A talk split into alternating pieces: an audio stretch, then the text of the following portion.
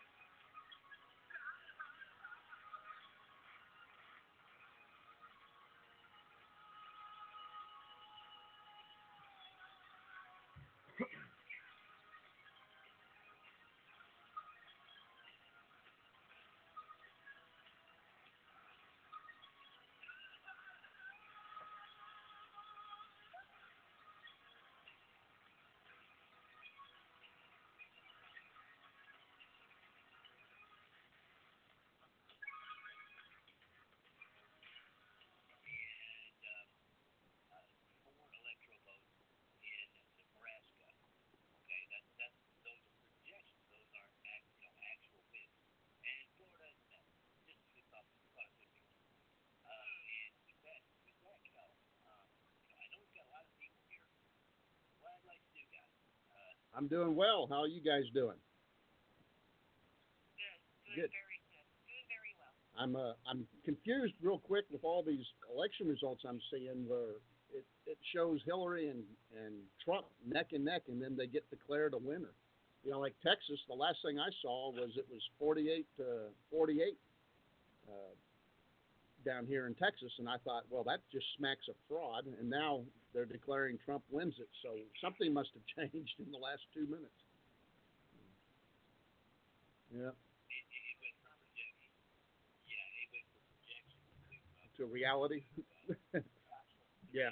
See, that's the thing is, is these news shows are out there and they're showing these quote unquote projections because they're favorable to Hillary, and then they're doing it to retard the vote or to depress us. And uh, but I think this is going to be their Dewey moment. You know, Dewey wins. Most certainly could be. Am I too old for that reference for everybody else? You know what? That's it.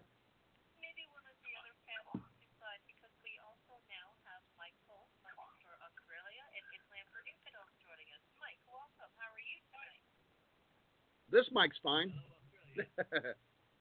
hello, other panels decide because we also now have Michael for Australia and Islam for Infidels joining us. Mike, welcome. How are you tonight? This mic's fine. hello, hello. I think we've got Mike. Th- You got me. There you go.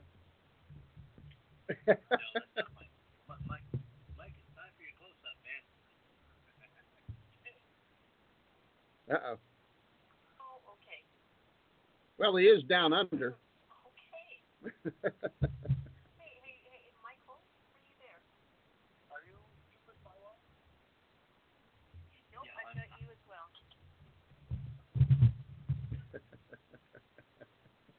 I can Live, hear live radio. Too many people. But you know what? We also have Vlad Tepes, um, Okay. Vlad Tepes blog at blogspot.com on the line joining us. So let's say hello to Vlad all the way from Canada. Vlad, how are you tonight? Great, thank you very much. Not a blogspot though, it's just on tempestblog.com. And uh, There you go. yeah, I definitely, yeah, I, I think that uh, there's well, there's a great deal to say.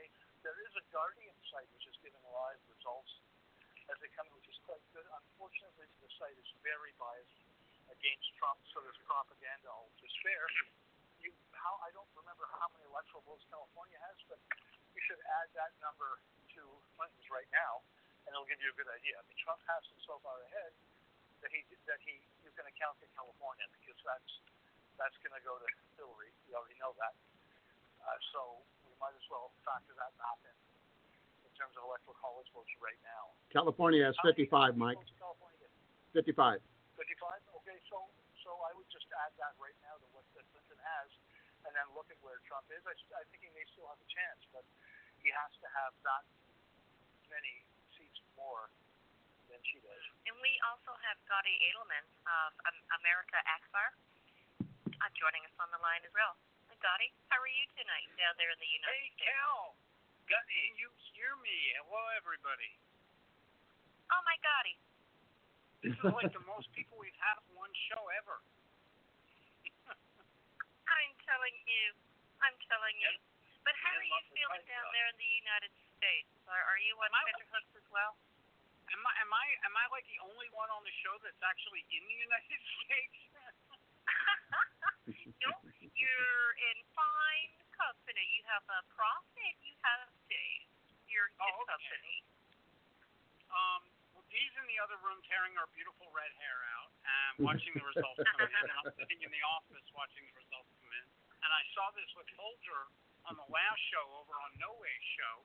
He was seeing things. I'm seeing the opposite, and it really depends on which site you go to and who you want to believe. And and to answer Vlad's question, I think it was Vlad that posed it about, or maybe it wasn't Vlad, but someone had said that you know the last he saw Texas was too close to call, and all of a sudden they called it for Trump.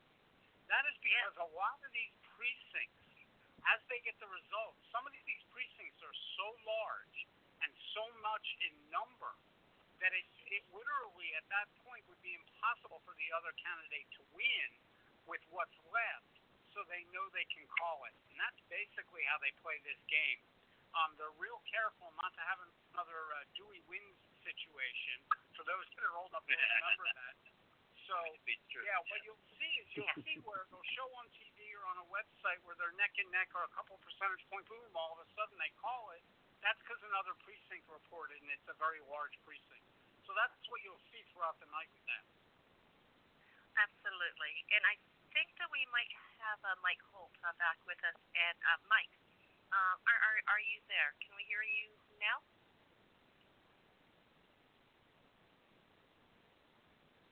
No worries, okay, mate. I know that Mike is know. there.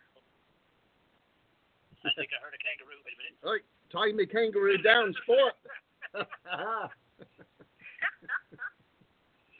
But we also have, by any chance, wouldn't be you, Leslie, would it? That is me, Cal. Yay! Hi, Leslie. Hey, hey, everybody, ladies and gentlemen. Leslie Ann Stoffel of Real Clear Israel from Canada is joining the panel this evening. How are you, Leslie, and what do you think so far? Well, hey, Dottie. so good to hear from you, Les. Uh, well, it's it's a real nail biter. I'm I've uh, I was I was on Twitter and um I'm watching Bill Mitchell. I think that's his name. He does the polling and he was really positive for for Trump.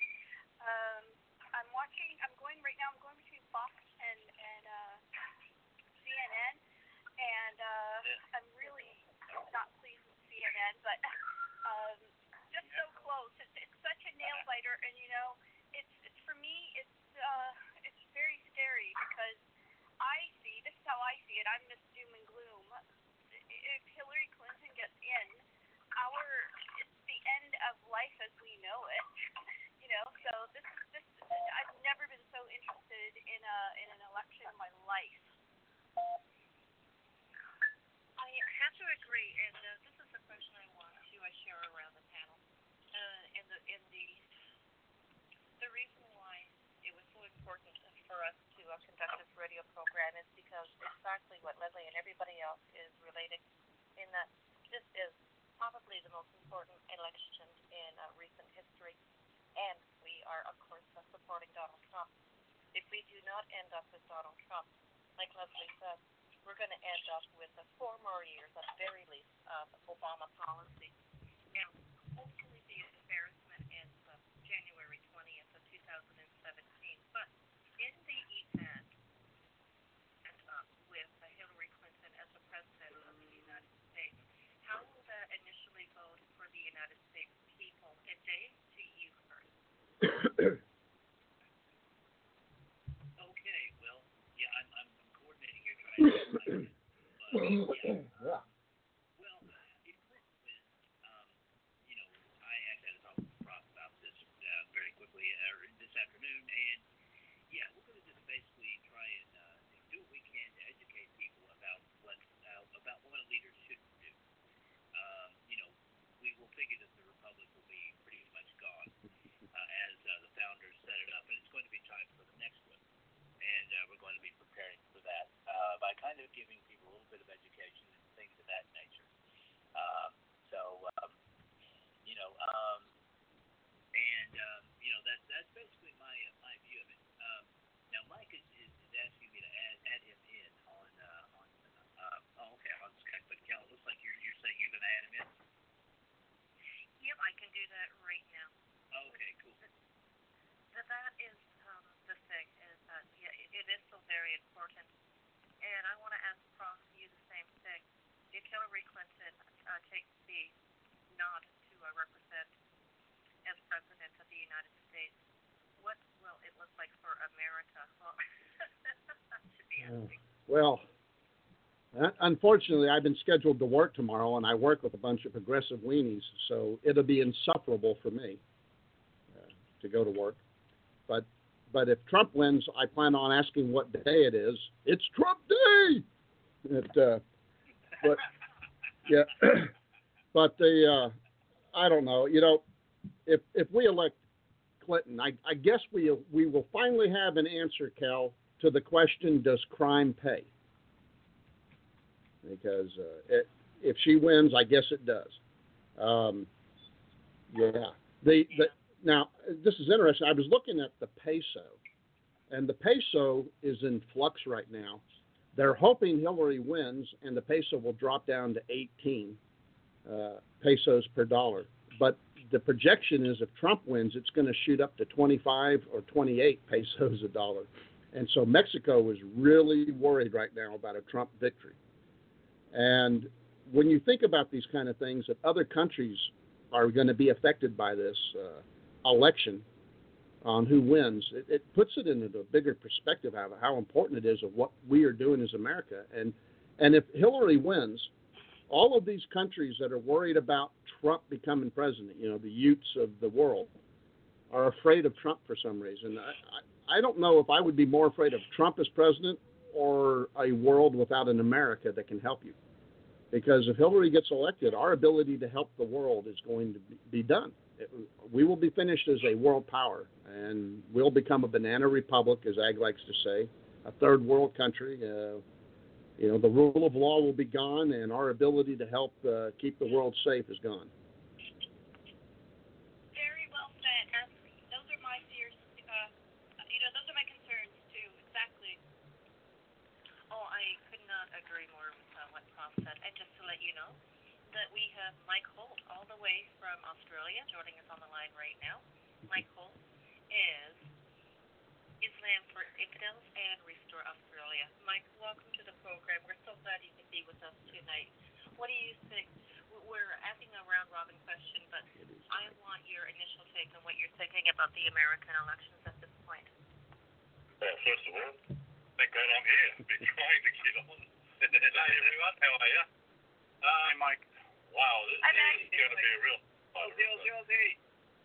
This uh, website at the moment, they're saying that uh, Donald Trump has 139 in the lower house, um, and Clinton's only got 97. So, oh no, he's got 100 in the lower house, and uh, in the Senate, only 43. Clinton's ahead in the. Um, no, she's behind in the Senate too. So that's interesting. Um, it, it's way too early to call, but I'll be sitting here on tenterhooks and. Um, hoping that Trump wins because I tell you what, if Clinton gets in, the whole world is in trouble. Hey, wait a minute, Mike. Now, hold on, hold on. Now, okay. Uh, it's it's after 12 p.m. Yeah. on the night where you are. You should be telling us who won. yeah, it's already over where he is. Real time. Put it that way. Had to make the joke, brother. Had to make the joke. Good to have you here, though. Thank you. Yeah, it's good to be here. Kel, I want to jump in on that question if I could. Well, Oh yeah, please go right ahead. Go right ahead, Dottie. Um, and and you know, I, this is really going to show us the difference between liberals and, and conservatives, and I'm not even going to put them into Republican Democrat parties, just liberals and conservatives. If Hillary wins, to answer your question, half this country is going to be PO'd, and we're going to be ticked off, and we're going to do like, and I don't know who it was that made the statement, try and show the rest of the country uh, what she really is like and you'll see a lot of lawsuits and you'll see a lot of congressional hearings and you may even see an impeachment or an indictment. Uh, oh, we can only pray. But here's the difference. If Trump wins, you're going to see anarchy. And that's your difference between the liberals and the conservatives. Because I don't think, as angry as we conservatives are, even though we own 99% of the weapons and ammo out there, believe me, if we were the problem, they'd know it by now. Um, and I don't think we're going to see mass anarchy if Hillary wins like you will see if Trump wins. And Obama may end up having to declare martial law, not because he wants to remain in power, but because all hell's going to break loose in this country if Trump wins due to the liberal attitude versus the conservative one. Especially since they stole it fair and square. UK too, exactly. Yeah, uh, Rob, you want, you want to continue with that?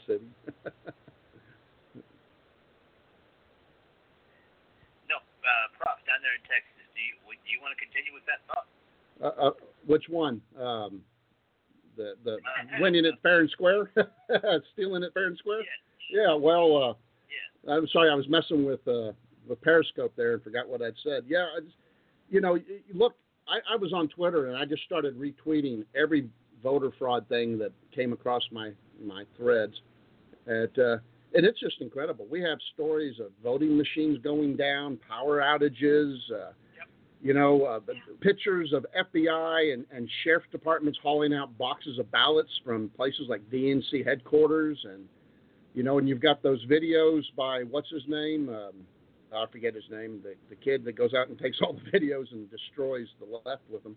Project Veritas. That's it, Veritas. Yes, and uh, and I'm thinking, you. yeah, this we're like in a third world country, you know. And I got the strangest look at when I went and voted tonight, and I got my sticker on. Uh, I asked for a paper ballot, and they looked at me like I had suddenly sprouted a third eye. and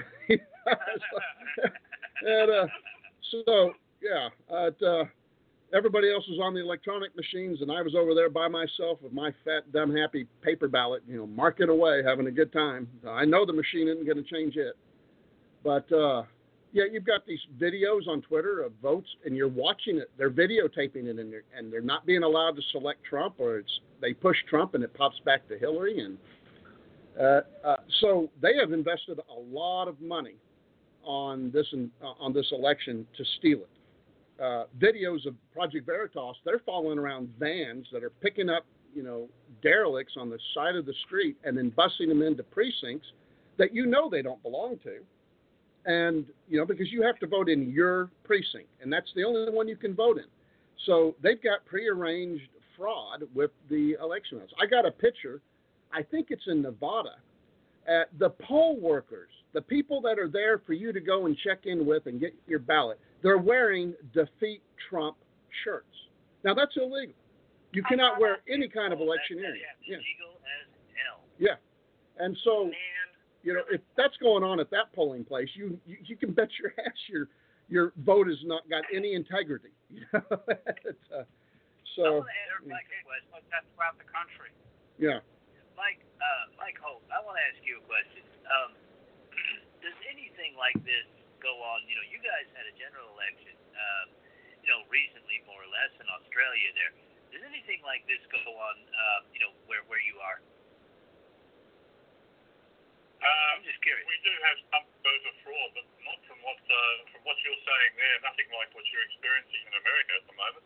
That's that's outrageous. It's a banana republic. And uh, yeah, we have ac- actually got quite a uh, reasonably good democracy over here for the time being, anyway. Cherish it while you can. Amen to that. well, One of the problems, one of the problems I think that the U.S. certain states, I, I- I'm not sure how widespread this is, but they can't ask for ID, photo ID when people go to vote. Is that true? Yes. But they can in Texas. That's where you're, you're starting to lose the vote right there. You're starting to lose the integrity of your vote right there, and that's a huge, Exactly. huge problem. Yeah. And and the problem is, is in the states where they overturned it or created a law where you had to show an identification, the the appellate courts and the U.S. Uh, courts all overturned it. And and I I've been following one specific one was North Carolina, where they made it a law that you had to show ID, and they got so much pushback oh, Yeah. from the likes of the ACLU and other groups, the NAACP. Of course, somehow it's racist to show ID that they went so far as to provide the ID for free. If you said you didn't have a way to get transported to where you needed to get the identification, they would pick you up and take you. There was no reason these people could claim that I'm a minority, I couldn't get an ID, so therefore I can't vote, and it's discrimination. And it still got overturned. So you, you have these cases, and, and there was a case, one of my friends is the co-founder of Voter Integrity Project. And today he told me of a case in Raleigh, North Carolina, where a man went up to the table with two women. And well, all they have to do is ask you your name and address. You do not have to show identification. And they gave their names and their address. And when they asked the man what his name and address was, he said, same as them. And the, the poll worker said, no, by law, you have to give me your name and address. And he said, well, I live with them. It's the same. He couldn't remember it. So then the women told him what name to say and what address to say, and Sure. the poll worker gave him the ballot. See, right there, that's that's that's completely a yeah. joke. It's, it's it's so bad. This is how you get to a place where there's so much voter fraud. Because Kel, uh, I know in in BC, uh, I think all across Canada, you have to show voter ID. I always we do here. Do you, do you is that across Canada or am I wrong?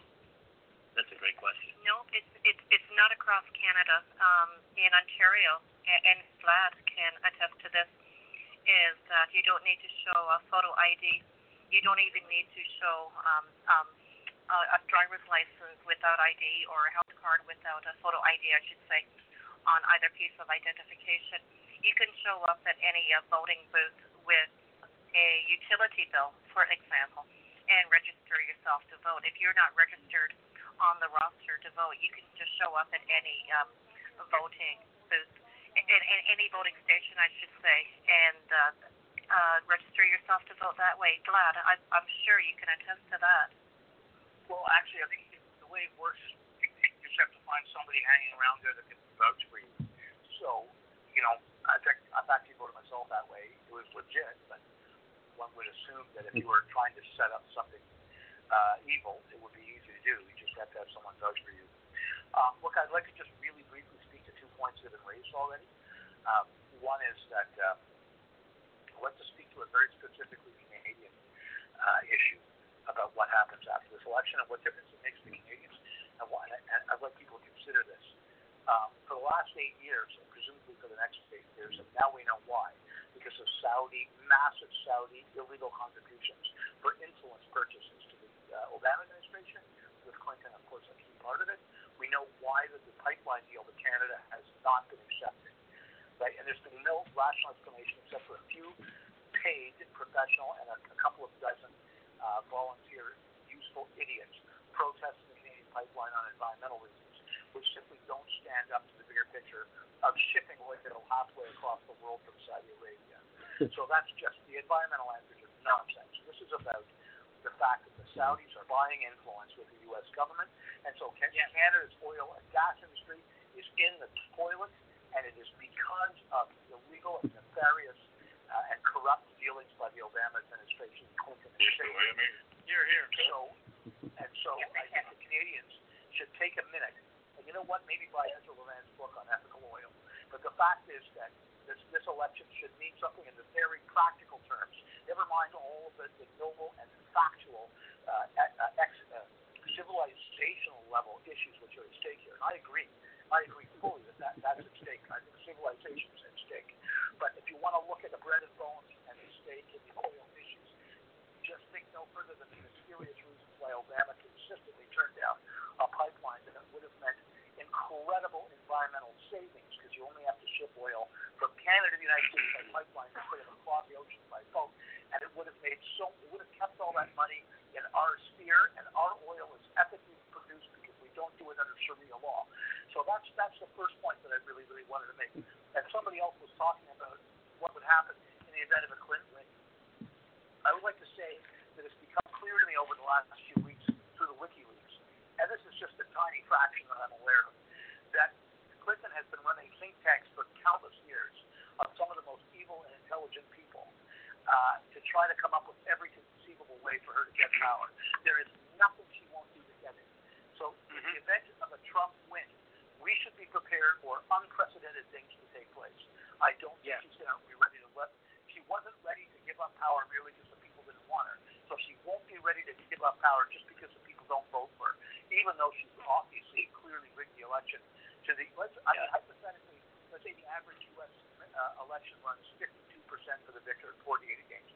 So she's clearly rigged the election for the 2%, figuring that it's going to be an easy win that way. Oh, only You don't have to- well, she probably run. I would say for more than. But but I'm saying, you know, that's how at the very minimum. So I'm saying that in the event of a Trump win, she's simply not going to let go of that. She's going to do whatever crazy, nasty thing anybody can think of.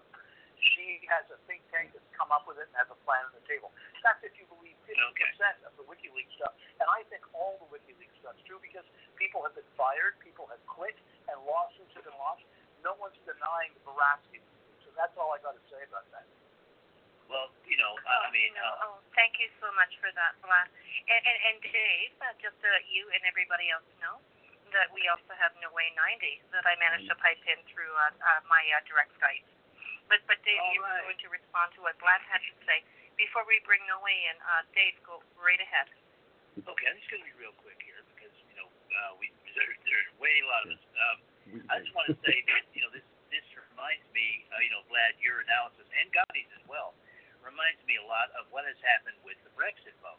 Um, Bre- you know, uh, the people of the UK voted to uh, leave the European Union, and what has happened? The uh, the Remainers have uh, have tried to throw every roadblock in the way of that they possibly can. Now they're wanting Parliament to vote on it, and uh, and things of that nature. They may not be able to stop the Brexit, but they're going to slow it down and make it as painful for everyone as possible. Excuse me. And I can yes, I, I absolutely agree. If Hillary Clinton loses this one, uh, you are going to see a, a politician use the absolute worst grace possible um, for a losing politician. Uh, she is she is going to act like a uh, like a privileged five year old child that has been denied the cupcake, and it is going to get nasty. And with that, Kel, uh, yeah, let's bring in let's bring in my brother from another mother, Dave. No way, ninety. How are you, Dave? Welcome to the program. You've been listening in, and uh, what's your thoughts about the general election? Well, in general, and what you've been hearing being discussed, uh, in particular, what uh, Vlad Tepes had to say, and uh, Dave's response to that. Go ahead, Noe, and uh, great to hear your voice. Well, hopefully you guys can all hear me. Uh, well, I was, I, it's been a wonderful evening with everybody. And what I've been hearing so far, uh, what Gandhi was saying, um, he doesn't see that, and, and I agree, the conservative movement of America, we are not the violent ones. We are not the aggressive ones. Um, Yeah. what I'm hope, what I'm hoping is, like I was just saying on my show here a couple hours ago, of the way it's been set up with there's so much hatred and anger on the left. And Doing they much better, thanks. No one's in the hospital tonight. more violent ones, they do really feel we are a threat to their way of life. They think their way of life is what they know, and they think that's freedom, being paid for by everyone else. Well, they are so scared right now that all of that is going to be taken from them when Trump wins. That they, I'm- I fear, they will become violent. At Yeah. that point, I don't want Art's messed up from cancer uh, chemo, so it's just going to happen until she gets a transplant. and going, looking at the government and saying, make it stop. Make this violence in our streets stop. Make this dragging of Jews out of their homes and businesses stop. And that's when Hitler stepped forth and took total control of Germany. Yeah. And if something like that happens here, I I don't know how Americans would react. I would like to say that I mean, I know a lot of people may not know, but with my emphysema and stuff, it, it's not that I've given up. It's that what have I got to lose? it's almost to that point of my lungs are in bad shape. What have I got to lose? If I can protect my family long enough so they can get out of here and get to safety, then boy, there's going to be a lot of lead going the opposite direction. How many people are going to be willing to do that for this country? Can you imagine if our founding fathers refused to become the criminals, you know, the criminals and the enemy of England, and say we're all done being oppressed and enslaved to a king? We're done. Mm. Where would we be today? That's a really good point, Noe, and that's exactly what we're emulating in uh, this election within the United States because, uh, Dave, like you, you mentioned, when the United States, uh, pardon me, um, uh, catches a cold, the rest of the world sneezes. And so this is why this is a very important program to me in particular. And I'm so glad that uh, Dave is helping me MC this. We have a lot of fine people in the uh, studio, in the chat room, and on my Skype. I have a question, though. And my question, and Dave, I'm going to let you uh, lead with a response to this question. And that would be uh, Trump is elected, if he is the president presumptive, will the Republican Party work with him? Because he seems to be an outsider and that uh, he's not very well liked, as far as I understand, by the Republican Party. They see him as a lone wolf, an outsider, uh, a, a matter of fact, as a usurper. If Donald Trump is the presumptive, will the Republican Party work with him? Dave, to you first, and then we're going to go down the panel with that one. Cool. Uh, wow, that's a I wonderful honestly question. think. Uh, oh, okay, okay. Yeah. All right. Yeah. Which which, which day, hon? You're no way. Better be called Agador. My God, there's two Daves here. Yeah. Okay, Dave Milner, you first, and then Dave, Okay. No Way 90 after Dave Milner, No Way next, and then we'll take it down the panel. Go ahead, Dave Milner. All right. Okay. Uh, I don't think they're going to have a choice. I don't. I honestly don't think they're going to have a choice. Um, y- y- you know, because uh, there are a lot of people who are who are looking at forming a new party um, after this election is over because they're just disgusted. Louisiana went with the, uh, 66% with the to Trump. Who knew? I thought that was mostly Democrats. Party. Um, there are people who are talking about forming a conservative party, and there are a lot of people who get a lot of money in the top tier of the Republican Party who don't want to lose that. I think that they'll they'll uh, they'll they'll bite their thumb and um, and put their big boy pants on and work with Trump because it, it'll it'll either be that or lose out on money and power. Um, I just think that's the way it's going to have to be. And there we go, tossing it back. Hmm. Thanks, Dave. And uh, No Way, uh, uh, please uh, um, uh, put your two cents worth into my query. Um, honestly, I don't see that because what happened here in Maine, a lot of the progressive, the progressives that call themselves Republicans, they are right in there with the Democrats, and they're they're trying to play the middle, so to say, so the people still vote for them, and they fight LePage all the way. Mm-hmm. And I think I'm afraid that when it gets to Trump having to work with the Republicans, he's not only going to be up against the Democrats, but a big part of the Republicans as well will be against him. I've, I've watched it play out here for six years in Maine, and that's a big fear that I have right now. So, down to the panel. Thank you, Cal. Absolutely, No And thank you very much for that. And uh, Prof, uh, your, your thoughts about uh, the uh, cooperation of the uh, Republican Party in working in conjunction with Donald Trump if he's the uh, presumptive. So much is writing on this. Everything from his Supreme Court appointees, for example, Prof. What do you think? Well, I have a different opinion than I had yesterday, actually. Um, I would have thought there'd be a great resistance that they were going to show Trump who's boss and they were going to, you know, belittle him.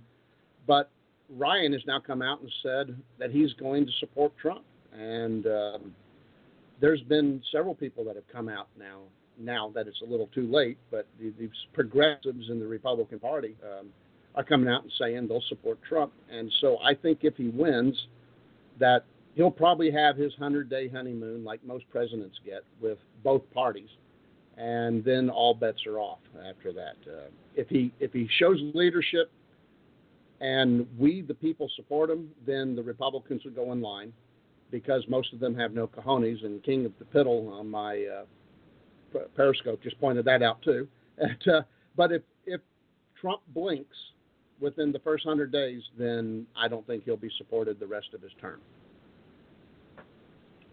and by the way, before you, uh, before I hand over the mic to someone else, uh, there was a police officer in Arizona walking out of an Arby's and got shot down and killed uh, just a few minutes ago. And so our hearts and prayers for all of us go out to that family.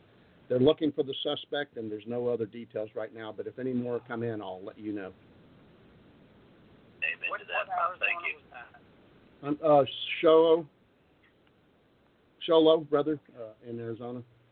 Sholo, okay. Yeah. At, uh, Thank, uh, thank you for that, Prof. And um, I, I, I do have a, a question for the international panel as well, myself included. Yeah, you skipped But me, before- Taylor. I know before I move on to that, I was going to ask Scotty what he thought being in the United States. Nice save. as to my query. Scotty, the mic is yours, baby. Thank you. Well, first, uh, I, I want to really just ditto on the officer and his family. My father is a Maricopa County uh, deputy sheriff. Yeah. That's why I asked where it was. Um, and every time I see that, it just it, it sends a chill down my spine. Yeah. But um, I, I think by the time January 20th rolls around, Kel, and I say rolls around, there's going to be a lot of transition that happens between tomorrow morning and January 20th when whoever wins takes office. And and I think mm. we're like like someone else pointed out, we're already starting to see a lot of those that were against Trump starting to jump on that Trump train, as they call it, or the Trump bandwagon.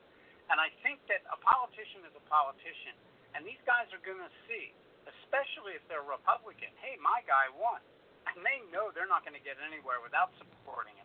And I think you'll see the Republican Party start to rally around him. And by the time January 20th rolls around, and a lot of it's going to depend on that transition team, who he puts in place where, and if he chooses the right people, you know, he's only one guy, and people don't realize once they start to choose who they surround themselves with as far as advisors and assistants and chiefs of staff, that's where you're going to start to see these guys choosing whether or not they're going to side with him. So I really think a lot's going to depend between tomorrow morning and January 20th, but I think you'll see him come around. Well, amen for that. You know, I hope so because it's uh, much more than um, a one-man band. Hmm, And in not, there. not to mention some of us that will be moving to D.C. because we've already been offered that position. So we have a lot riding on this. Absolutely, and indeed, it's, it's everything. It's everything right down uh, from the uh, Supreme Court, Court of, um, appointments to um, policy being passed in Congress and the House. I have a question though the uh, uh, the people who are residing outside of the United States. Uh, first of all, I want to go to Australia and ask you, Mike, what is the mood of the Australian people right now, especially in terms of this American election? And what is the mood of the American, uh, I'm sorry, the Australian people in general with in terms of their politics? Mike? Uh, it's very interesting because all the people that I know on Facebook um, are, are of a like mind as me. Uh, we all want Trump to win. Uh, and when I go outside and talk to people outside, in general, most of people here want Trump to win as well. We can see what's going on around the world and in America and here. Um, if Hillary gets in, she's going to divide the nation. She's going to open the borders, and that really scares the hell out of us uh, because our government, no matter what their um, weaknesses and problems may be, they've actually closed our borders and they're keeping them closed, and they've actually passed a law now that anybody coming here illegally will never get inside our borders, no matter how hard they try, even if they try to um, come here legally. Once they have been documented as illegals, they'll never get in, into Australia. Uh, and Trump, of course, is going to close the borders and vet, uh, especially Middle Eastern people coming to America. honesty is a handicap nowadays. That's why I couldn't run. And why on earth would we let somebody into our house that we don't know and, and offer them a, a bed and, and food and clothing and everything else? Uh, it's the same thing for our country. Why would we let these people come in? Uh, I'm just looking at the Fox News um, website, and it looks like Trump is just romping ahead. According to this, he's got 147 um, uh, votes, and Hillary's trailing at 109. That's um, not too bad. Trump's got 119 in the House and 43 in the Senate. Hillary's got 41 in the Senate and 87 in the House. So we've got our fingers crossed down here. But I was talking to one of my veteran friends this morning, and he was saying that um, those candidates don't really inspire a lot of confidence. Well, I disagree. I've been listening very carefully to what Trump says. I, I don't look at the MSN.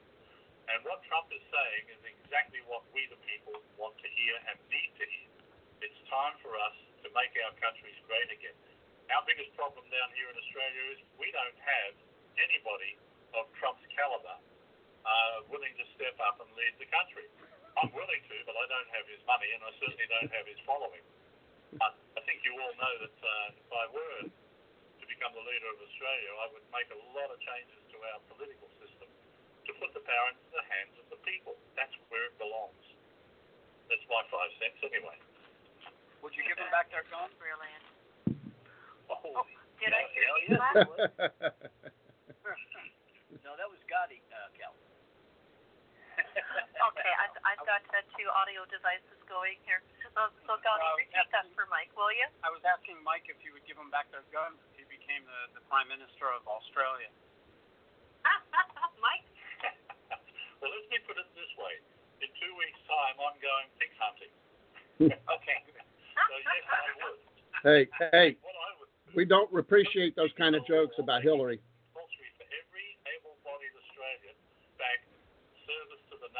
Now, this could be service either in the armed forces or in civil forces, but every single Australian would have to serve, give back some service to the nation. And coupled with that law would be a law making it mandatory that all equipment and services supplied to the military would have to be, uh, eventually, have to be manufactured in Australia. Now, you can imagine when we, if we bring that in, what that would do to our economy. It would boost our manufacturing straight away. Everybody would be employed. Anybody going into the military or even into the civil service would be trained up in a job. So we would have end up with very highly skilled Australian citizens able to protect this nation. And the other part of that would be that we only build a defensive military. In other words, our military would not be um, forced to go overseas and fight on behalf of America uh, unless there's a very good reason for it and the Australian people are able to vote in a referendum to approve or disapprove the proposal. Now that is brilliant, and that is something that I understand that Donald Trump wants to do as well. Is that he wants to build a strong military for defensive purposes, and he doesn't want our men and women dying unnecessarily in um, windless wars, as we have been seeing, uh, Mhm. well, uh, in particular since 9/11. But um, Hey, I do have a question for Vlad and and um, uh, Leslie in Canada, but I do hear somebody who would like to respond. So hey, whoever you are, somebody, I think that's Scotty. Go ahead. No, that was, no, no, that was the Prof. huh? Yeah, it was, yeah, it was me. Um, Prof, go go go right ahead, Prof. yeah, I, I, uh, there was two things. One, as an American, we really don't appreciate when Australians call Hillary a pig and you're going to go hunt her. Uh, I, I get it, but yeah, but, yeah. uh, um, you know, that's the that's Well, the fear. Yeah, yeah. The uh, but that's the fear uh, right now with us in America is that if Trump does not win, then will there be an America left to protect the world? Uh, you know, to go out and defend other countries, uh, and you might very well be on your own if this doesn't go right, uh, and so will other countries. You'll you'll have to be defensive and uh, and more protective of your borders because if we can't defend the world and keep the borders the way they are today, then uh, then tyranny will reign. The rule of law's gone in this country already, but if, if Hillary gets elected, then tyrants across this planet will see this as an opportunity and uh, and make their move. Exactly. Yeah. And uh, let me get this in for uh, Leslie and for uh, Vlad as well. Is that um, up in the American now, uh, Vlad, Leslie, and myself, we hail from Canada. And I'm going to ask Vlad uh, this, and then I want Leslie to respond after Vlad.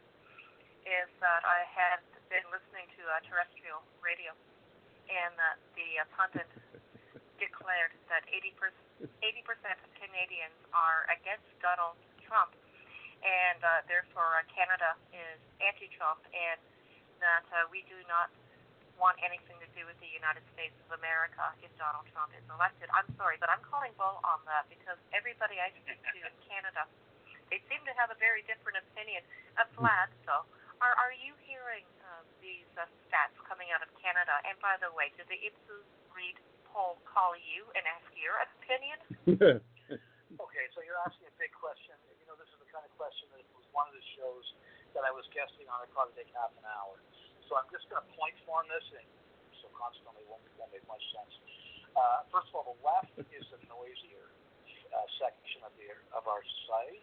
The, the, the left is wittingly or unwittingly the Alinsky, Frankfurt School, uh, Foucault lo- uh, logic to people. The wrong word. The, that's the kind of rationale they use. And so, and, and the CBC is clearly in that camp. The universities are churning out people in large numbers that, that rather than think, actually just operate under that modus. So, you, you know, you're going to hear from those people way louder than you hear from the rest of the people. However, having said that, yes, I think it's true that Canadians overwhelmingly uh, probably like Clinton and don't like Trump. And the reason is because Canada's number one export right after oil is sanctimony. And the, the left has convinced Canadians, even more so than Americans on a, on a per capita basis, they would look for that Guardian map.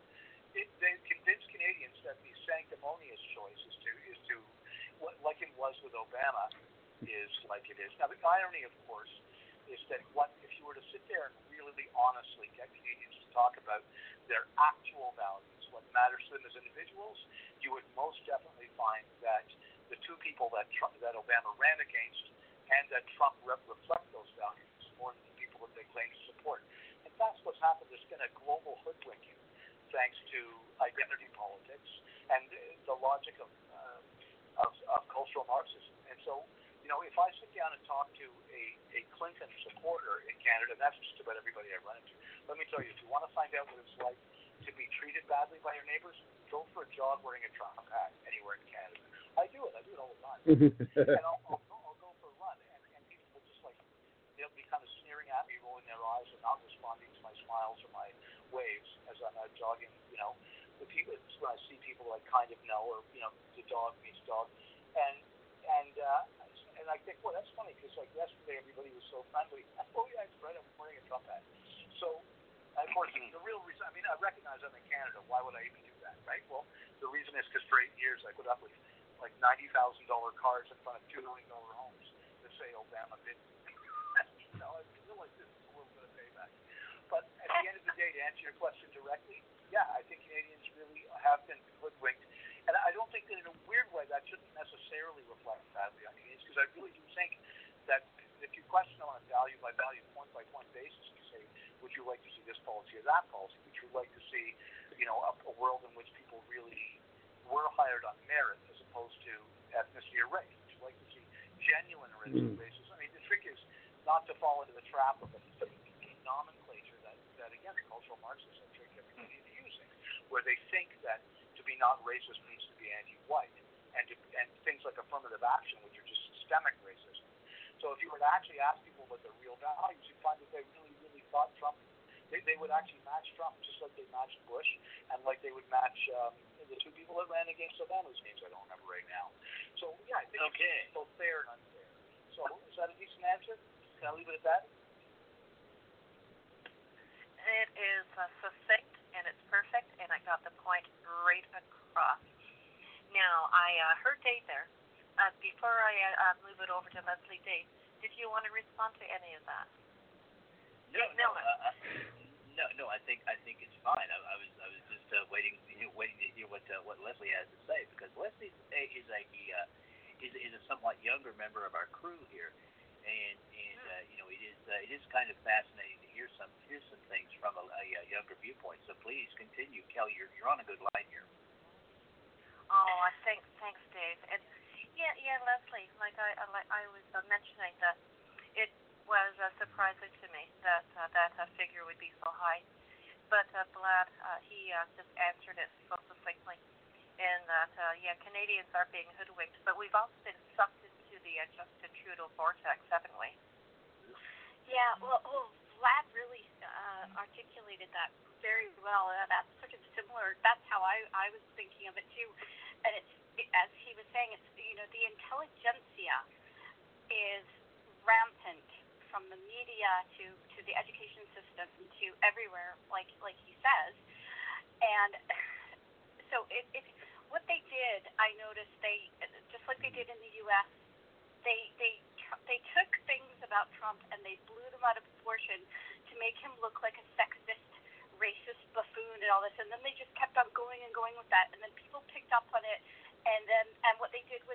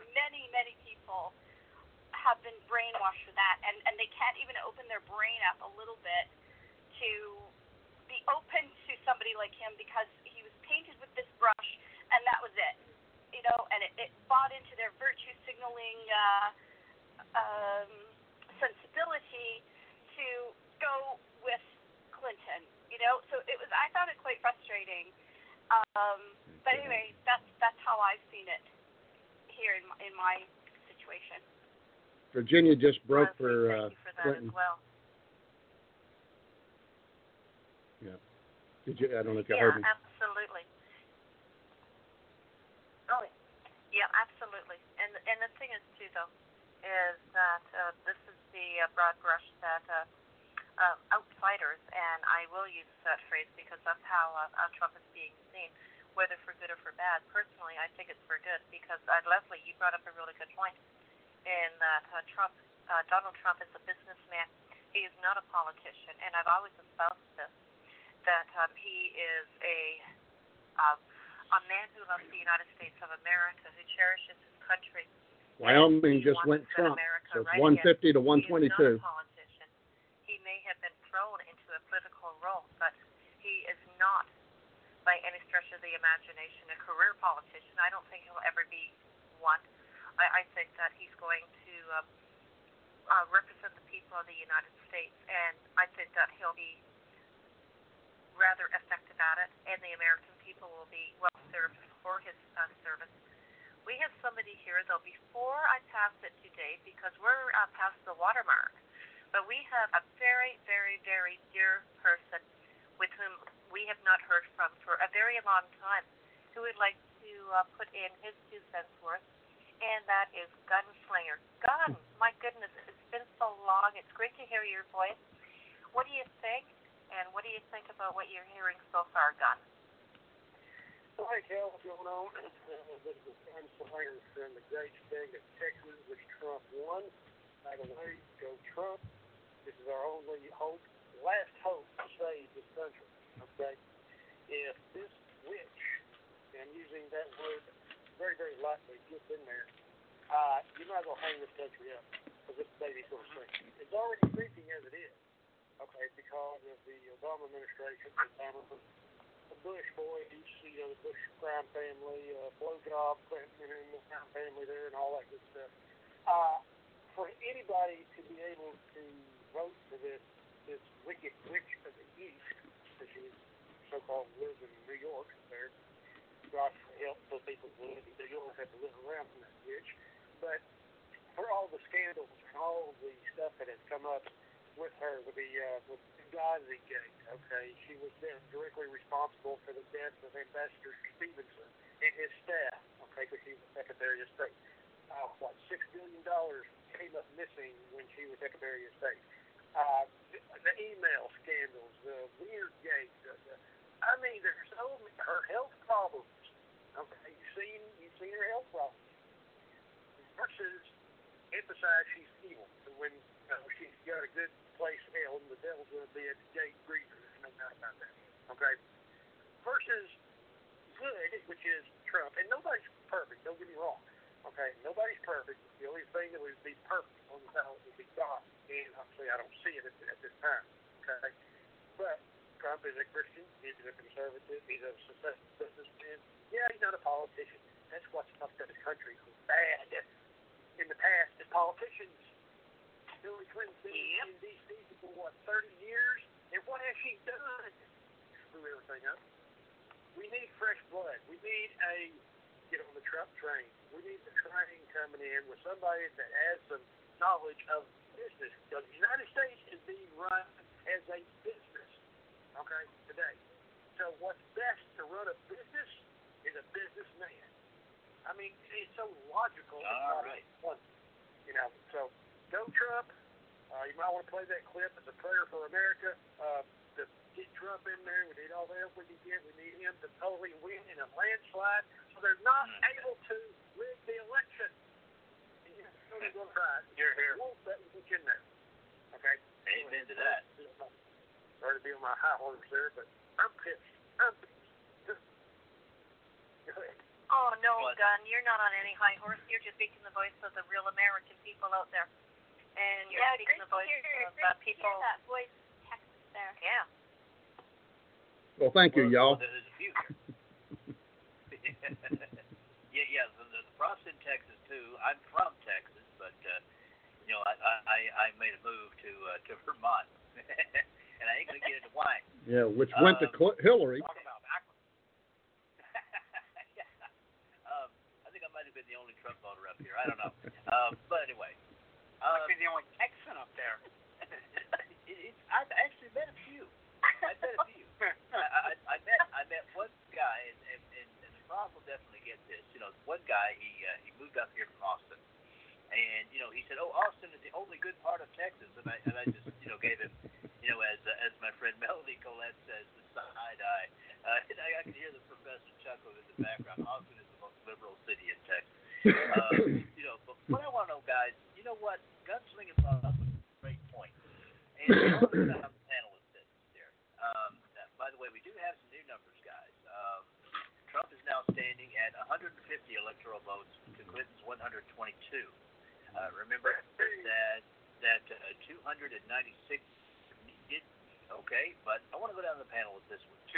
270. 270, that's right. Wyoming and Virginia just broke yeah. for each of them. That's what changed the numbers. Wyoming went to Trump, and Virginia sadly went to Hillary.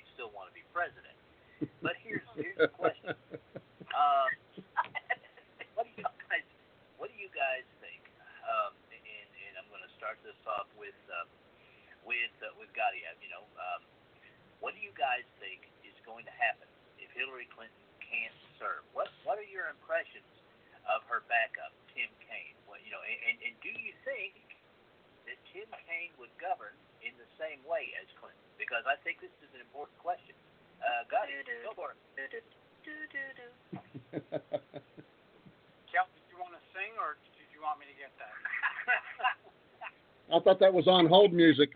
Scotty?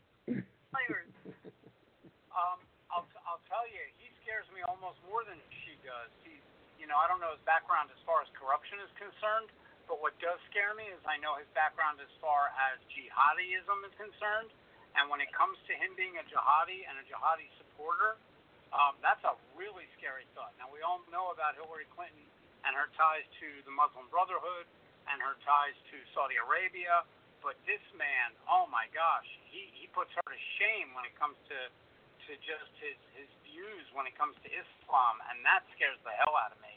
Um, if she can't serve and, and he were to take over, that that's that's wow, that's scary. All right, well that that pretty much nails it. Uh, uh, I want to go to uh, No Way 90, Dave. Uh, just just a couple of states across from me. What do you think, man? Oh, jeez. I'll tell you, Egg, it, it's it's been wild with, with what's happening here. One thing I just wanted to back up a little bit on. One thing that I was thinking of about Donald Trump, why he would, why would some billionaire want to run for president if he wasn't corrupt? But then I had a look at this is a man that borrowed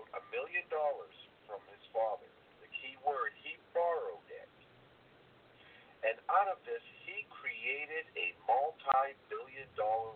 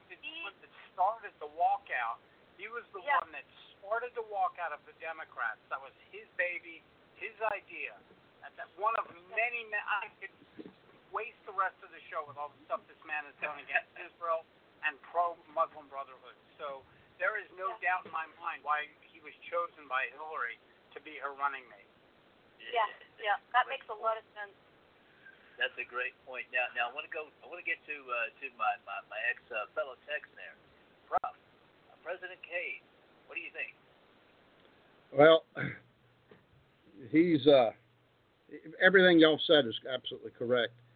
The only thing I think that we have would be maybe a, sh- a small advantage uh, versus having Hillary is Hillary will get what she wants done done, whether there's Republicans or Democrats running Congress. Tim Kaine, I don't think has that that gravitas that she does, and the Republicans may actually stand up to him. May I, you know, can never underestimate the ability of the Republican Party to fold like a cheap suit.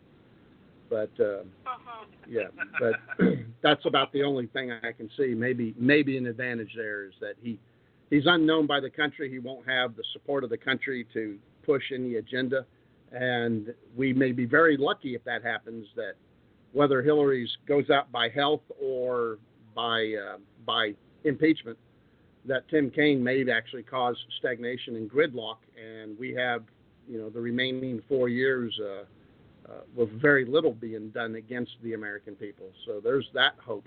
Yeah, that might be a good thing. Well, now Yeah. I want to go. I want to go down to Australia here because, uh, you know, Mike. Uh, you know, I mean, I think just about all of us here are uh, anti-jihadis. Um, you know, and and you've done great work down there in Australia with uh, with what you've done.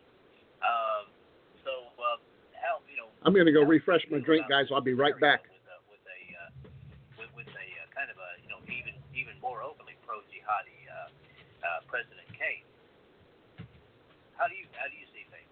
Well, what I'm hearing on the streets down here is that uh, unless this Islamic push into our nation is stopped, there will be trouble. And when I say trouble, I mean real trouble. People are arming up. Um, people are very angry. In fact, I'm organising a, um, a rally down here called the Advance Australia Rallies, and we're trying to unite all the various groups under one banner, which is Advance Australia. Now, we've had the Reclaim Australia rallies down here, which were openly anti-Islam, which has been counterproductive as far as I can see, because a lot of people look at it and go, oh, you know, you shouldn't be so racist or you shouldn't be against just Islam. Uh, so Advance Australia is designed to overcome that and unite the groups to bring Australians together. And I think this is the big problem that we all face. Islam is just a symptom of the problems that we face with the type of governments that we have in Western democracies. Until recently, um, our, our governments worked fairly well. You know, the two-party system basically worked very well. But in the last, um, well, let's say in the last 10 years, that has, has started to fail. And since Obama got in and since um, uh, Tony Abbott down here, who has been replaced by Turnbull, got in, uh, we've seen a huge political divide. The left is now far to the left, and the right is far to the right. And there are, you know, the, those of us who are in the middle are basically being marginalised. And this has got to stop. And I think no matter what happens with Trump, if he gets gets in, he will unite America, and I think that's going to have a knock-on effect down here. And I know that the, the Muslims down here are getting very, very worried because they know they can smell the uh, the change in the atmosphere. And from what I've been hearing from my patriot friends and other people that I talk to, um, there is revolution in the air. It's time that uh, we stop to all of this nonsense and get some decent government in. And I think well, You know, Mike, Mike, there you go. There, and that's that's really down that advanced Australia. I like that. Kel, we need to talk about that. Advanced Canada. We need I to agree. Leslie. And Vlad, Well, you know that was that was funny. I have- I have was in gonna go to private, ladies um, next. in America and in Canada and the UK to set up their own advance um, groups Yeah. and start protesting out on the streets, forming rallies. You can have an Advance America, Advance uh, Canada, Advance UK. Uh, it's a a good great name idea. because it has that All right. really connotation. Yeah. Well, yeah, yeah. I, I mean, and, and it's a bit of hope, uh, Mike, and, and I like that because, you know, I mean, if if let's let's say Trump loses tonight, there are going to be a lot of people who are going to try and hang on to uh, hang on to some hope, and uh, some, some things like that could work. But I want to get up, you know, want to get up to Canada here and talk to the ladies um, about this question. Okay, uh, Kel, Kel, I'm going to start with you now. Uh, a uh, you do tremendous work as well as an anti-jihadi. Um, what do you, uh, how do you see things working uh, with um, with a potential President Kaine? Okay, where do I begin with that, Tim? Uh, first of all, the man uh, frightens the living pants off of me. Uh, just looking at his uh, track record, um, it, going right back to um, his um, being on the Richmond City Council and uh, running for mayor back then. Uh, uh, it's just, um, his, um, I, shall say, uh, local policy, meaning his policy uh, uh, proposals within the United States and his uh, global policies uh, scare me quite a bit. And that um, he has a very poor track record on energy, the environment, and uh, conservation. Uh, he actually is a little too heavy on the conservation. It's a poor track record in my eyes because um, he wants to disengage in development and uh, commerce and business and job creation because he's just way too busy uh, flying around with the likes of Leonardo DiCaprio. So um, his climate change commission um, uh, uh, put a lot of damage into the economy of the United States. I think his proposal, for example, healthcare and the public health system, is uh, also very dangerous because he wants to take many, many, many monies out of the coffers and um, introduce uh, executive orders um, all over the place, including uh, banning smoking in people's own homes. Which, okay, um, if you smoke, fine, whatever, but the home is still your castle, people. He wants to uh, engage in big government to the point where he will dictate whether or not you can even smoke in your own backyard. So uh, his pro- uh, proposal about gun control, very scary. He was uh, the person that uh, head of the Virginia Ch- uh, Tech Shooting Commission, and he is a person I'm afraid that would interfere with the Constitution and mess about with the Second Amendment. I think he's far more dangerous uh, than Hillary Clinton, if that's possible, in that he would curtail the uh, First Amendment, the freedom of speech in the United States, and he is a globalist.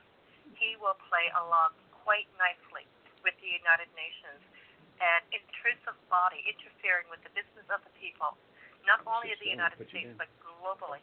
He is more than happy to play along with organizations like the OIC, the Organization of Islamic Cooperation.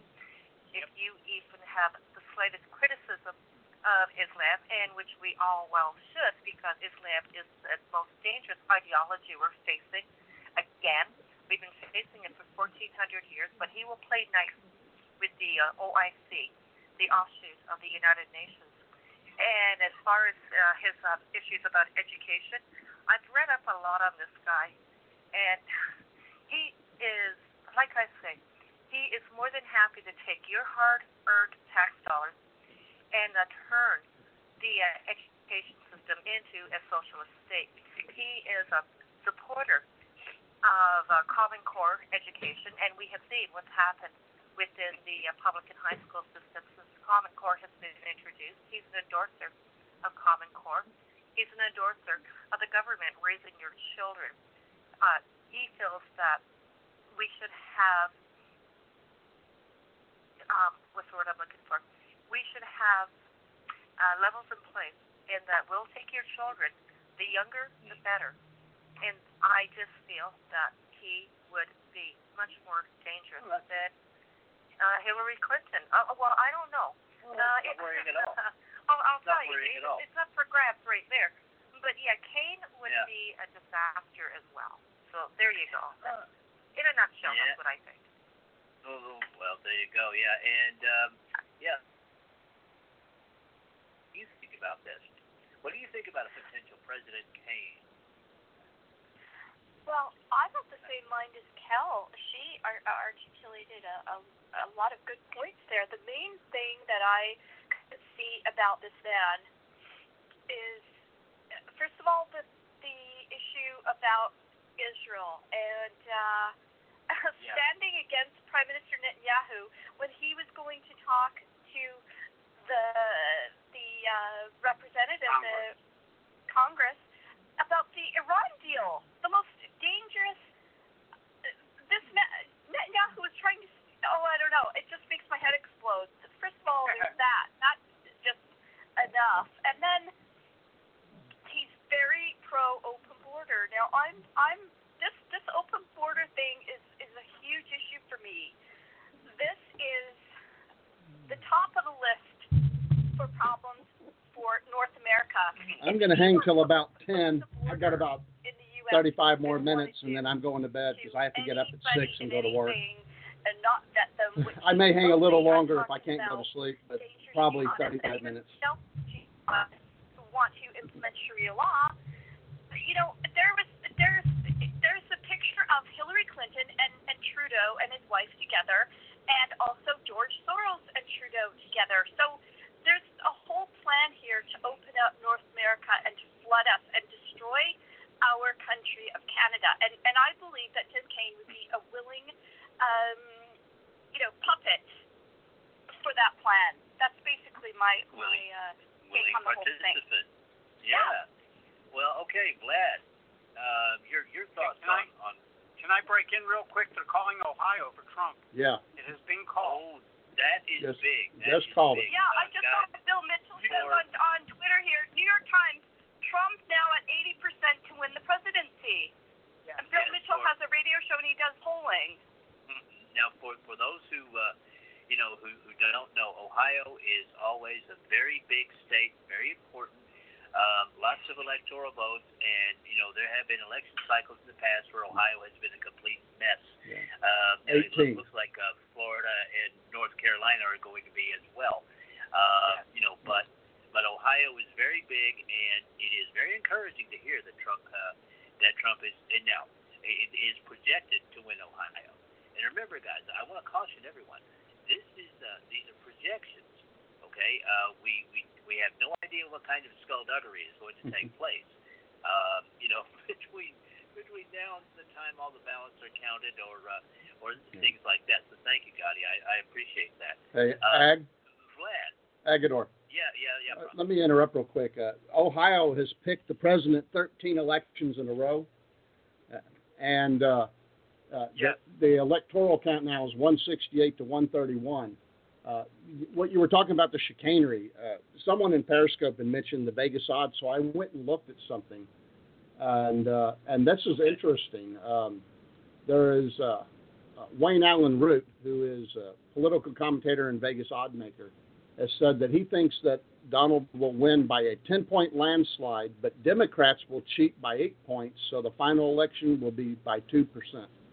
And if you, if you look at the results right now, um, Trump has got uh, about a million and a half more votes in the popular vote, also, which is always something that the Democrats raise their ugly head over because of the way the electoral uh, map is, is laid out. So right now, Trump is looking really good. He's only got 102 more, or what does he got? Uh, yeah, 102 more uh, votes to go. And uh, and I'm if, if Pennsylvania and Florida go his way, then I predict that he wins. Well, Florida, Florida could well go his way. Now, one of the things I heard, guys, uh, was that there had been more people voting in counties in Florida um, than than ever before, and and that is a, a big reason for that is because of Obamacare. Uh, you know, there's a lot of old folks down there that that are feeling the pinch. Um, so uh, you know, there that is in play. But I want to ask Vlad real quick because you know we we, we did this with everybody else on the panel. Vlad, uh, your your thoughts on a potential, um, you know, unhealthy Hillary Clinton and uh, a possibility of a of a President Kaine. You were very knowledgeable on this, so uh, yeah, you know, we'd like to uh, get your opinion here. actually after that after that well phrased question, I'm ashamed to answer. I got to tell you, I simply don't know enough about her VP pick to actually have any kind of intelligent answer. But I will. I just would like to embellish something that Kel said, which I think she, she made a couple points that I think deserve uh, ornamentation, and that is that cult of health, the cult of super health, what have you. And this is one of the methods that the communists are using to hoodwink people into giving up their freedoms of life. I think in Canada it goes right back to the metric system. Look, I, I think that what Trudeau Senior and do, tricked us all into, into becoming metric for no reason, reason whatsoever. Literally no metric. I mean, the, the scientists were already using metric because metric's better than science. I did the uh, at the church down at the end of Baker's Lane and uh, Thomas Road. So, so, and I think it was a trick to get us used to constantly having everything that fundamentally mattered to us as a people and a culture changed arbitrarily by leaders. And I think this cult of health the whole smoking thing is a brilliant example. I say this not only Oh, as a non-smoker, but as as somebody who is under doctor's orders not even to be near smokers for very, very good reasons. And I still would fight, absolutely fight for anybody's right to smoke in a place where people choose to smoke. I think bars and restaurants ought to be allowed to smoke. Should just post it. This is a smoking mode. You have a problem with it, don't come in. That's what freedom means. The freedom to choose to go in or not based on the conditions. And I think that, that what Kel said was absolutely true. He's the kind of guy that would implement uh, more and more communist measures of, of social control based on the deceitful tactics of uh, uh, uh, super the, the cult of super health and so on and so on. Having said that, though, I have no clue if that's true about him. But I, I think that what Kel said about the, the method being used is absolutely true across the board for the left. Oh yeah, yeah, and, and you know what, uh, Vlad, you know you uh, you you you hit on a great subject, and uh, we're we're going to have to in about 20 minutes um, head over to the EDL Radio studio and break. But what I want to do firsthand, uh, beforehand, is I want to address this this issue of, of health and health care. Uh, you, you know, and um, uh, and by the way, they're projecting that Clinton has won Colorado.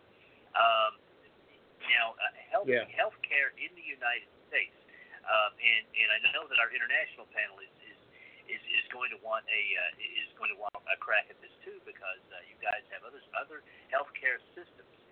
So, uh, know, very very quickly, I want to I want to give this to the international panel first. Since you guys have have more managed healthcare systems than we do here in the states so far. Um, I want to hear first uh, from uh, from Mike Holt. Uh, how much? Uh, uh, let's say that President Clinton wins, and we go to a uh, completely government-controlled healthcare system. Um, what kind of a system is there in Australia uh, for you guys? And, and do you think it's it's really a good idea to go to a complete uh, government-managed healthcare system? Well, let me give you a little bit of historical perspective, first of all. Here in Queensland, where I live, up until the 70s, we used to have free health care, and it was funded by the, um, the lottery. And then when the socialists got into power, they changed it and they brought in Medic- Medibank. Now, Medibank is a government-administered health system. And basically what happens is you go and see the doctor, and you pay the doctor the full amount of the um, the treatment, and then they re, re, uh, refund a certain portion of it, usually about 75, 80 percent of the treatment. Um, and that's working pretty well. So it- it's partially funded by the people, but it's underwritten by the government. But I, I honestly don't understand why Queensland ever succumbed to this because we were doing very well funding our medical um, health care through the, the, the lottery. So that might be something for you Americans to consider. I mean, you have huge lotteries over there. Why not make them work for the people? oh, absolutely. Well, uh, one of the things, Mike, that uh, that that uh, they've done with state lotteries here is, uh, is they they claim that they fund education, and yet they scream for more and more money for education. Uh, you know, so there's that. But but think of that now. Um, okay, um, Kel, um, how has uh, managed healthcare worked for you guys in Canada? You know, what what can Americans look forward to with the Hillary Clinton presidency if we go to single payer? complete and utter disaster. Now, the uh, healthcare system in Canada is manageable because we're a much tiny population. And we also have the uh, two tier uh, healthcare system. We're not paying for everything. Uh, we have to pay, for example, our own uh, dental work. Uh, we have to have private uh, prescription plans. And it's similar to uh, what Mike was explaining as to what's uh, happening or happened in, the, in Australia is that yeah we we we, we have Hillary the is the new well, orange. We have the level 649 that sort of thing, and a certain percentage of the uh, revenue from the uh, ticket purchasers have to go into the uh, healthcare system. We have a two-tiered healthcare system, like I said. We we don't have globalized. We don't have a socialized healthcare. We have universal healthcare, and so far it has been working well for me if I were an American and I had to undergo some of the surgeries that I had to endure uh, two years ago, I would be living in a box in the street because I would be paying through my nose. But because the Canadian healthcare system is much more manageable, uh, we're uh, so far so good, so lucky, so far. But uh, Leslie and Vlad are probably uh, better equipped to answer that or expand on what I said. So um, Okay. uh, Okay. Back well, to you, let's, Dave. Let, let's let's let's have the young lady first, uh, Leslie. Uh, how do you think how do you think we, we would fare with a single payer system, or or even or even a, uh Canadian type system? Well, oh gosh, you know, I'm I'm the type of person. I, I my belief is that everybody should have healthcare system have have healthcare, but I'm not sure how that should work for everyone. Now, with our system, it's very good. I've I've had a couple of serious emergency issues where it's been very helpful for me. But when it comes to things like, for instance, my mom has needed a knee replacement, and I think she's been waiting over six months now. So there's certain things that, and she's in pain and whatever. So I think there uh, could be there could be um, adjustments made to the system, and I, I'm I'm pretty sure that it's way way over priced for what we're getting. You know, so but I'm not a I'm not a um, an expert on these things. I all I can say is it's, at this point it, it has worked for me, but there are problems with it when people have to wait for for uh, getting treatment and things like that. So that's a that's a that's a big that's a big concern. And uh, Vlad, Yeah. you know, I, want to pass it to you for your brief point because next I want to get to Dave Barker. Uh, you know, No Way 90, uh, who has who has definite health issues and, and definitely has something to say on this point. So, uh, Vlad, uh, you know, you, your your view. uh, How do you think? Uh, you, do you think that uh, that a Clinton-esque healthcare system would be a good or a bad thing for Americans? Okay, so here's what gets to really piss everybody off. Um, I think that Canadians generally are in love with their healthcare system. What I heard from Kel is what I heard from a lot of most people who live here. But I think that that's because they're the survivors of it. The, the fact is that our healthcare system triages very much based on certain demographics. And because it's so, if it's a government system, it is rapidly becoming politicized. So who you are in terms of your, demo, your demographic doesn't just have to be ethnic, it could be age, determines what you get. And I'm fundamentally opposed to that. I kind of think that if you're an 85 year old person, you've worked all your hard all your life, and you've honestly made large amounts of money, you should, and you can afford to get a procedure that Canada wouldn't give you, you should be able to get that procedure. And as it is, huge numbers of Canadians have to go south to the states where they can buy the medical care they need, which will not be provided to them here. Um, you know, we can. Right. If you want to talk about personal stories, I can. I have certainly lost close relatives because the medical system didn't start treating for a cancer that was discovered till months later. By then it was too late. And it's just because they couldn't be bothered. Where in the States they would say, oh my God, you have this cancer, come in tomorrow, radiation begins right away. And it doesn't work that Right. way here because our triage is freaking socialist. Now, having said that, I would like to say that the problem is mm. that we've never had, either in Canada or the States, a free market medical system. So I would like to describe briefly what I think that would look like. And I'm going to say this even though it's, the expression has it, urinating upwind. I think that the trick is to, to, to solve the medical problem is the first thing is you treat medical schools the way we treat law schools. So the way law schools work is anybody who wants to get in, basically that qualifies to get in, or anybody who wants to get in that basically qualifies can get in, and then they kind of weed you out based on whether or not you can do it. But they don't. It's not necessarily a quota on the number of people that are going to graduate. They just say, look, can you cut it? Can you cut it? Can you cut it? And everybody who can get in, everybody uh, who can like anybody can keep up, get the marks, and prove that they're capable, graduates and they're a lawyer, right? Well, the medical school is a guild. It's essentially a kind of a secret order union thing. They weed you out before you get in, but once you get in, they work really hard to keep you in because they, they, they for instance, in Canada, they say we want so many Muslim doctors and so many women doctors. So any given Right. year when you apply, if you're not the right ethnicity or the right demographic, they, they'll keep you you'll never get to be a doctor. And I think that's deplorable and disgusting and racist. You know, real racist, not well, yeah. the BS they use now, which is racist means sure. you're a white person.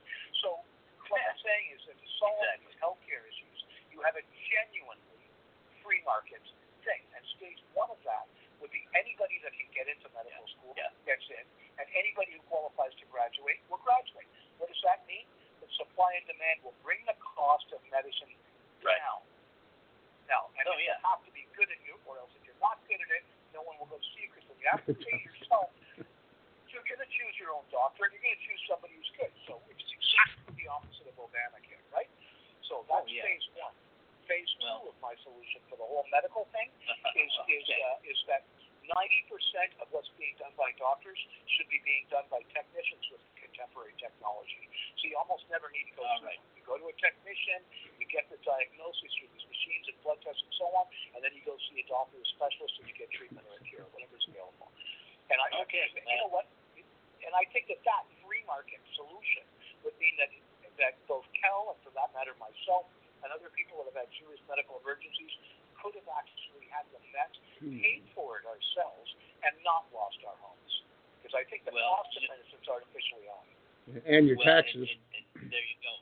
That that may be what we have to look forward to now. Now, you guys, uh, time is rolling down a bit, but I really want uh, No Way Nighty to address this because Dave, you have you have serious ongoing health issues, and uh, you know I know that you've been watching uh, the uh, the train wreck that Obamacare has been, and um, I know that that uh, you know the uh, the concerns for what Hillary Clinton might do with a healthcare system are, are, are you know fairly high on your list for obvious reasons.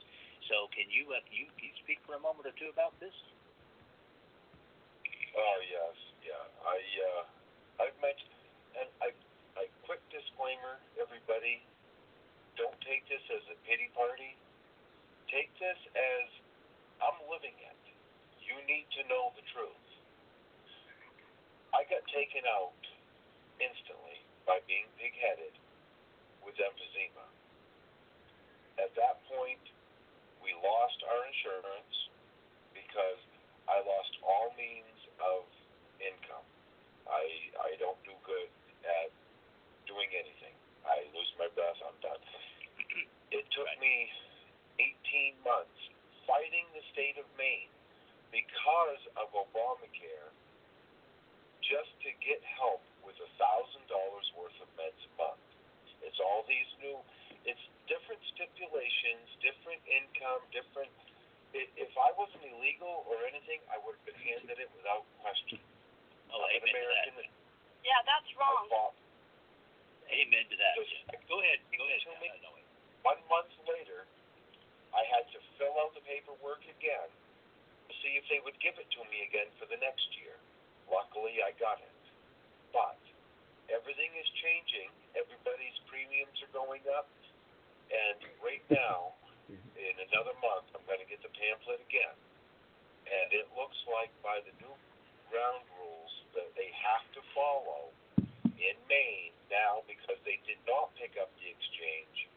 I'm going to lose my health in January.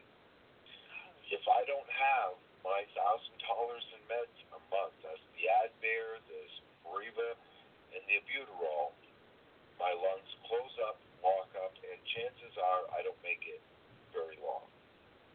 Now, what they've done because of this, I had a good friend of mine just lose his sister with the same disease. They would not let her have oxygen at home. She had to go set in a hospital six hours a day so they could put her on oxygen. Once they finally gave her the oxygen at home, they changed all of her meds. She had problems with it, had bad reactions to it, uh, got put back in the hospital, and never came out. We lost her three weeks ago. They've already told me, well, we'll try this for now, and if if things don't get a little better, we'll change your meds. Boy, doesn't that sound familiar? What's going to happen come January? I lose all my insurance. They can change my meds all they want. It's all in God's hands, ladies and gentlemen. And that's how I keep it. That's, that's why I say that's. But if Hillary Clinton pulls this off, she gets in there, it is German eugenics program 101, fully.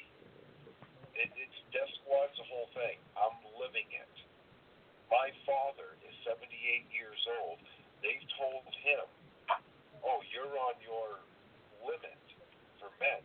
They won't even give him his meds anymore until January. Wow. That that that happens in, in some other states. Uh, um, no way I know that it does. I know it used to be in Texas. Um, you could get help with with medications, but only for uh, something on the order of, uh, of of two. So you might, if, if you needed three meds, you'd have to pick the two that were uh, that were the, uh, the the the most expensive, and just hope that you could afford the third, and uh, you know hope that you didn't have to have a fourth. So um, and that was uh, that that is the reason, uh, guys, that I want to know way to speak on this. Um, and no way, you know, our our prayers are with you all the time, brother. Yeah. Um, and with that, Kel, I think we're going to hand it back to you. Hey, Kel, real quick, can I give another update? Absolutely. It looks like Trump has won North Carolina with uh, over 94% of the precincts reporting. He is at 51%. Hillary is at 46, and now I see yes, Fox News is projecting that he's going to win North Carolina as well. And here's a kicker for you: the New York Times is now saying that Trump has a 91% chance of winning the presidency. Yeah, they bumped it up to Somebody at 93. Yeah, they just bumped it up to 93. the New York Times is, Yeah. also, someone at I the New will York Times is about to get fired. add, oh, yeah, I, I think. Yeah, and uh, Gotti, did you see this? Trump's got That- 103, 183 electoral votes, and Hillary's got 131. Exactly. Also, we'll add that it's projected that the Republicans will maintain control of the House. What that means, Yes. once this is done, nobody knows. Yeah. And I think the Senate too. There's a 95% chance they'll keep Well, the I'm Senate. out the rum and the um, and the champagne. They passed This it. is actually turning into a party. Kel, So happy if you Years. did. Oh my gosh. this year. Can I, I have one quick question though. I've got to ask Leslie, why is it that you and I only get to be on the same radio show or talk once every four years? I don't know. Hey, Yeah, Leslie, why is that? I know, I know. I gotta get together with Gotti, my favorite guy. Hey, Oh. Kel, you, when you opened up the show, you were talking about uh, voter ID, if I remember right. And I, I was going to jump in and That's say something, but I couldn't remember the name, and it finally clicked into my head. If you go to uh, FoxNews.com or just Google Ami Horowitz, A M I Horowitz, like David Horowitz, she may actually be his daughter for all I know. She did this fantastic woman on the street interview and she went around to uh, schools at UC Berkeley and it's about voter ID and and if it's racist or not. And then she went to Harlem and did the same thing. And you will not Oh, believe yeah, what you watch. That's a great video. Yeah. guys, uh, you know, uh, look at look for Dave Milner on uh, on uh, on uh, uh, Facebook. I think I've got that up there. Uh, it, it's a great video. But guys, we're gonna have to break. So, uh, Kel, I'm gonna turn it back to you, and uh, let's get ready to move this party. I'll have to say goodnight to you guys. Absolutely. Okay. And uh, Oh, okay. everybody, Uh, thank you so much for and joining the thank program. you.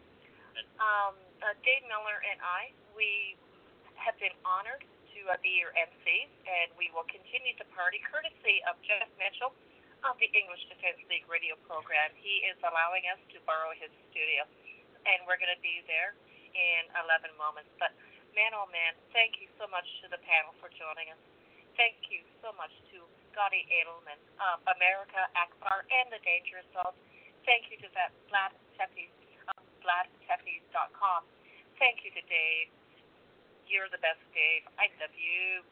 Thank you to Prof, Underground Professor, and Leslie Ann Stoffel of Real Clear Israel. And Thank you thank guys. so much great to to Ben hear everybody. Slinger. Really.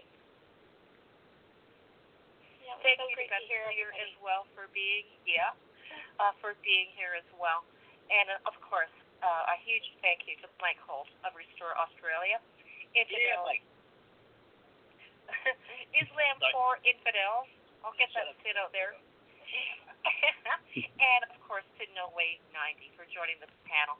But we had so many wonderful people in the chat room join us too. Very quickly, Angry Mom, Bigfoot, Bob Evers, Gary Comfort, Gotcha Radio, that's Mike Holt. Uh, some guests in here, Golf Dogs, that's Rock and Ron. Gunslinger again. Heat Sinker, Heaven Bound for Me. Holder Awaken, Hope in My Heart. Iggy Mum of Halls of Valhalla. Larry, LDI, Moving Forward. And Noe again. Reactionary Speak. And Smokey. And of course, Vlad Tessie. Thank you all so very much for joining our round table panel this evening. We are going to uh, sign out, and we are going to see you over at EDL Radio in nine moments. Dave, what do you say? Baby. Mm-hmm. Yeah, I'll see you guys over there in a bit. Oh, lovely Leslie. Yay. Okay. Okay. Thank you so very much, everyone. It was great. Okay. Professor has to go to bed. I got to get up at five and you guys. yeah, go to work. I'm gonna call my dad and fill him in all this on all this stuff because he's waiting like we are with up by the fingernail tips here. So I'm gonna call him real quick and give him an update. I gotta, I gotta tell everybody if you're not following the Twitter feed that's out there, Donald Trump just posted a picture of him and his family standing watching the returns come in, and they were just all smiles. And shortly thereafter, someone else posted a photograph that was taken at the Hillary headquarters in New York, where Hillary is, and everybody looks like their puppy just died. Yeah. kind of hope they did. I'm taking some pleasure in that. I really am. I hate that's so bad, but I, I really am. Oh my god. Oh, I'm taking a lot of pleasure in it. I could care less. Well, let's pray up, y'all. Okay, Let's well- pray up. It ain't over yet. Yeah, I know, I know. We gotta keep keep praying, keep hoping. Okay, thanks everyone. So I'll see you on the other channel. Okay, bye bye. Love you, love you guys. See you at EDL. Everyone, for now. Love you guys. Mike, take care. Take care, everybody. See you at EDL Radio. Toodles. Give Jeff a howdy for me. Thanks, Night Bob. Love you, man. Three million popular vote a lot of lead. people here. Yeah.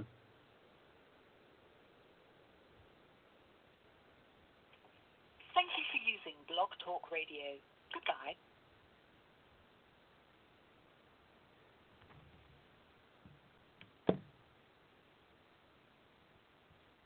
Sign off and go to bed, everybody. Uh, keep your fingers crossed that we win. Uh, America wins. I'm going to say right now, with the Senate looking at the races that have been called, it's 47 to 42 in the Senate. I think we hold the Senate. Um, I think we're going to have 51 or, or at least you know 51 there. So I think I think it's looking good for us. We're going to keep the House, and I believe that Donald wins uh, with Florida and if Pennsylvania goes that are leaning Trump versus leaning Hillary. Uh, Trump is really close to winning. the problem is, is the left coast is uh, kind of dark right now with numbers, and it's still going to take a while to get those in. They're only now; their polls aren't even closing yet for another, you know, for a little while. But, uh, in fact, uh, let me see, what is it? Uh, Alaska, their returns won't come in until noon, uh, midnight, and California's, and I'm giving it as Central Texas time. California's results won't come in until, uh, well, six minutes. Uh, that's when the polls close. Then it takes you know time for all the numbers to start coming in. Hawaii also will be closing at 10 here, and uh, Oregon at 10, Washington at 10. But we know that Washington will probably go Hillary, if I'm not surprised if that happens. Utah is probably going to go towards uh, Trump. Wisconsin will probably go, and let's see, Pennsylvania is leaning right now towards Hillary, sadly, and that's 20 electoral delegates. That's terrible if that stands. Uh, North Carolina is probably going to go Trump. Um, that's 15 electoral delegates there going. Uh, New Hampshire, four, Trump, and Nevada, six, is going to go to Trump. Uh, I'm not sure why they're not even calling it. It's like 68 to 27 percent. Nevada is coming in strong to Trump. Minnesota, no surprise, 10 electoral delegates going to go Hillary. Uh, Michigan 16 is looking Trump, and that was one of those maybe the Democrats are going to get. So that's exciting. Maine four electoral votes, uh, going to go Clinton. Iowa two with six. Uh, Idaho looks like it's four votes are definitely going Trump. Georgia 16 Trump, and Arizona's 11 Trump. And those are all the leaning ones. Iowa, I said, yeah, six going Hillary. So I think I've got all of them that are leaning. And if you do the numbers, then I think I think uh, that is three to Hillary's 131. So Trump only needs what 87, and at 131, that means Hillary needs 139. Uh, even with the 55 from California, uh, you know, that's that's Hillary's got a hard road to uh, to hoe to get to hoe to win. Um, so yeah, I'm thinking that that it's right. That Trump is going to slide. This isn't going to be a landslide. I predicted one or the other would have a landslide. I was wrong. I also predicted Johnson would come in with four to five percent, uh, and Jill maybe even one percent. Uh, they're not winning anywhere. No disaffected votes. Maybe Utah might be the only one that comes in with something, but I even doubt that. I think Utah is going to go Trump. So the Libertarians and Green Party aren't going to be a factor in this election. In fact, if you go and you look at all the the close ones between and Hillary, I haven't found now I might have missed one, but I haven't found any elections yet that and Green Party votes to Trump or to Hillary, depending on who lost, eh, they wouldn't win anyway. So I they've become a non-factor in this, and I didn't see that. Who do I think she calls first? Obama for pardon or Trump to concede? yeah, that's a good one there. Uh, yeah, if I was her, I'd probably call first uh, and and get my pardon before I, I I told Trump he won. There, this is this is funny because we're going to have a late night. I don't think Florida and, and California want to be called early. They, you know, this is going to be into the night. Tomorrow we may know. If there is a lot of election fraud and Trump loses, I believe that we could see the Electoral College rebel. And we'll get in more to that on Thursday's show. I'll, I'll talk about that. If Hillary loses, then, you know, these Occupy Wall Street people and all the other garbage that's been out there, uh, Black Lives Matter, Black Panthers, I think they'll go out in the streets and they will riot and rebel and destroy property and require governors to uh, institute martial law. And very well, very Florida is in now. Which way did it go? Because I'm not seeing it here. Uh, what are you watching for data?